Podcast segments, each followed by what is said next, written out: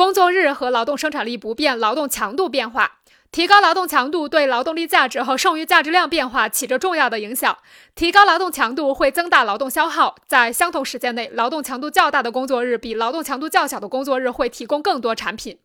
在工作日长度相同的条件下，提高劳动强度和劳动生产力都能增加产品数量，但是提高劳动生产力就会减少在一定时间内生产商品所耗费的劳动时间。那么，随着产品数量的增加，产品的价格就会下降。而提高劳动强度，在一定的时间内生产产品，要比过去耗费更多的劳动。因此，虽然产品的数量增加，但它的价格没有下降。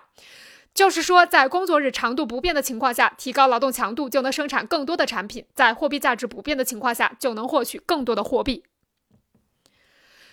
商品的价值量是由生产产品所必需的社会必要劳动时间决定的，而平均的劳动强度是决定社会必要劳动时间的一个重要因素。在工作日长度不变的情况下，生产的产品价值会随着工作日强度的变化而变化，因此同一个工作日的产品价值就由不变量变成了可变量，而这个产品价值的两个部分，即劳动力价值和剩余价值，则可以同时按照相同或不同的程度增加。然而，劳动力价格的提高并非必须超过它的价值。与此相反，当劳动力价格的提高不能补偿因劳动强度的提高而使劳动力加速消耗时，